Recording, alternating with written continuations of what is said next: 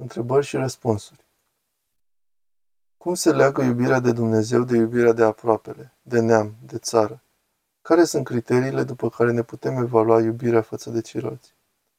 Punem pe primul plan iubirea de Dumnezeu și apoi din aceasta va străluci iubirea de neam și familie ca și cadrul instituțional în care se exprimă această iubire. Cum putem să ne folosim de cunoașterea de sine pentru a ne îmbunătăți relația cu Dumnezeu și cu semenii noștri? Dacă ne-am cunoaște cu adevărat pe noi înșine, atunci am fi mult mai smeriți și prin urmare relația cu ceilalți se va îmbunătăți. Cum ne raportăm la faptul că anormalul a devenit normal, chiar legiferat, iar obrăznicia uneori paralizează chiar și pe oamenii foarte avansați duhovnicești? Nu trebuie să acceptăm asta, fără însă să-i urâm pe oameni, să evităm mediile toxice. Care sunt virtuțile pe care le dobândim prin ascultare și care sunt păcatele pe care le evităm? Cam toate. Ascultarea e de bază. Este trunchiul care prin sine nu este nimic, însă aduce toate roadele pe ramurile sale. Ce învățători și valori trebuie să transmitem mai departe? Credința, nădejdea și dragostea. Tehnica rugăciunii. Cum putem, Părinte Teologos, să ne păstrăm pacea în inimile noastre în societatea în care trăim, mai ales cei care suntem plecați din țară? Să încercăm să ieșim cel puțin o jumătate de oră pe zi din vârtejul acestei lumi în care să ne rugăm. Dincolo de asta să avem o relație interpersonală reală în familie. Traumele, durerile din trecutul nostru pot să fie încercări în lupta noastră ascetică? Da, însă dacă știm să le folosim în Hristos, atunci ne vor ajuta. Cum să nu mai trăim centrați pe noi înșine, ci să trăim mai mult pentru Dumnezeu? Să cerem lui Dumnezeu acest lucru cu durere și constanță și atunci Dulcele Hristos ne va deschide inima către El. Ce părinte nu ascultă dorința copiilor săi? Atenție aici! Părintele trebuie să aibă discernământul necesar pentru a nu împlini voile copiilor, dacă aceste voi sunt destructive pentru aceștia. Părinte, un sfat. La liceu colegii copiază de la mine și simt o invidie pe ei pentru că profită de mine. Eu muncesc pentru asta. Prietenii nu am și dacă îi refuz mă încadrez greu, cum să fiu mai bună și de ce doare așa? Dacă copiați de la tine și taie craca de sub picioare, în viitor când se vor angaja, asta nu va mai funcționa. Roagă-te pentru ei și spuneți că vede Dumnezeu și va răsplăti fiecăruia. Părinte, cum să fac față tristeții? Uneori mă copleșește fără să vreau. E un păcat, trebuie să spovedesc pentru a scăpa de ea? Da, tristețea e un păcat, spovedește-l. Vorbește cu oameni duhovnicești ascultă muzică bună, vezi articolul Tristețea este o ispită pur demonică. Părintele Varnava Iancu. Cum trebuie să începem să facem pocăință și cum arată? Prin program duhovnicesc zilnic. Dacă vei înainta, vei vedea dulceața negrăită a pocăinței. Am o durere sufletească din mai multe motive, pentru că mai cad în patim și nu pot scăpa, și pentru că Dumnezeu nu mi împlinește cererea. Se poate spune o nemulțumire față de Dumnezeu sau e deznădejde? Să nu-L presăm pe Dumnezeu, pentru că știe El mai bine decât noi ce avem nevoie. Avem nevoie de răbdare și smerenie, inimă pufoasă și smerită.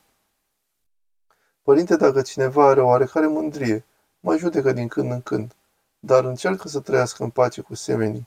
Dacă îl prinde moartea așa, el are șanse să se mântuiască? Da, are șanse. Tendința contează. Pocăința contează. Desigur că asta nu înseamnă că trebuie să ne culcăm pe ureche ci în continuu trebuie să ne luptăm și să nădăjduim la mila Domnului. Pentru a înțelege măreția Maicii Domnului, trebuie să avem o vrednicire, un ajutor chiar de la Maica Domnului? Da, și în general de la Harul Domnului. Rolul Maicii Domnului în altul răscumpărării și al mântuirii este unul de colaborare, de conlucrare cu Dumnezeu? Da, și de determinare, de potențare a milei lui Dumnezeu către noi. Părinte, gândurile trupești și gândurile de desfrânare înseamnă tot aceea sau sunt diferite? Gândurile trupești conțin categoria gândurilor desfrânate. Simt că o parte din mine este aproape de Dumnezeu, iar o parte se luptă cu păcatul. Ce să fac, părinte, să simt doar apropierea de Dumnezeu? Să fii constantă și exactă în programul duhovnicesc. Omul vechi se înmoaie după mult timp.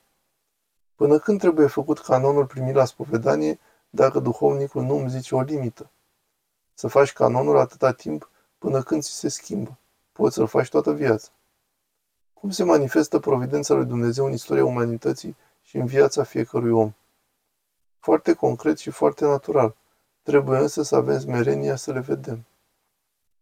Ce implicații are pentru demnitatea și responsabilitatea noastră umană faptul că suntem făcuți după chipul și asemănarea cu Dumnezeu? Maxime. Trebuie să fim atenți tot timpul cum ne comportăm. Nu trebuie să fim atenți la ceilalți cum se comportă, pentru că atunci ne pierdem această responsabilitate. Mare atenție! Dumnezeu este atot puternic, atot știutor și atot bun.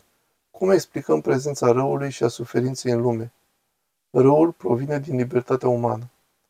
Prin educație putem cultiva delicatețea de a nu îi deranja pe alții și de a ne face plăcuți? Da și nu. Poate potența mândria. Dacă este educație duhovnicească și cu smerenie, atunci da. E adevărat că dacă avem depresie și încercăm să ne împărtășim des, dispar din simptome și boala se ușurează? Da, se ușurează. Spovedește-te mai des. Ajută și asta. În viața de familie, când ești înconjurat și de rude și neamuri, până unde trebuie să meargă dragostea și crearea păcii? E bine să avem limite sau e o încălcare a dragostei? E nevoie de discernământ și de aici vine limita. Dragostea adevărată vine numai prin Dumnezeu.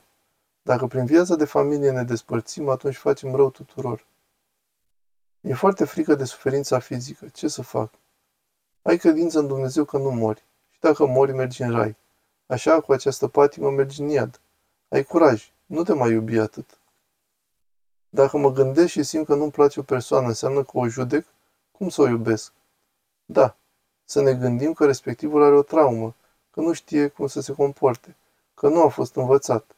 Să știm că problema este la noi. Îl vedem murdar pentru că îl vedem cu lentile murdare. Se curăță lentilele în clipa în care începe să dispară ura.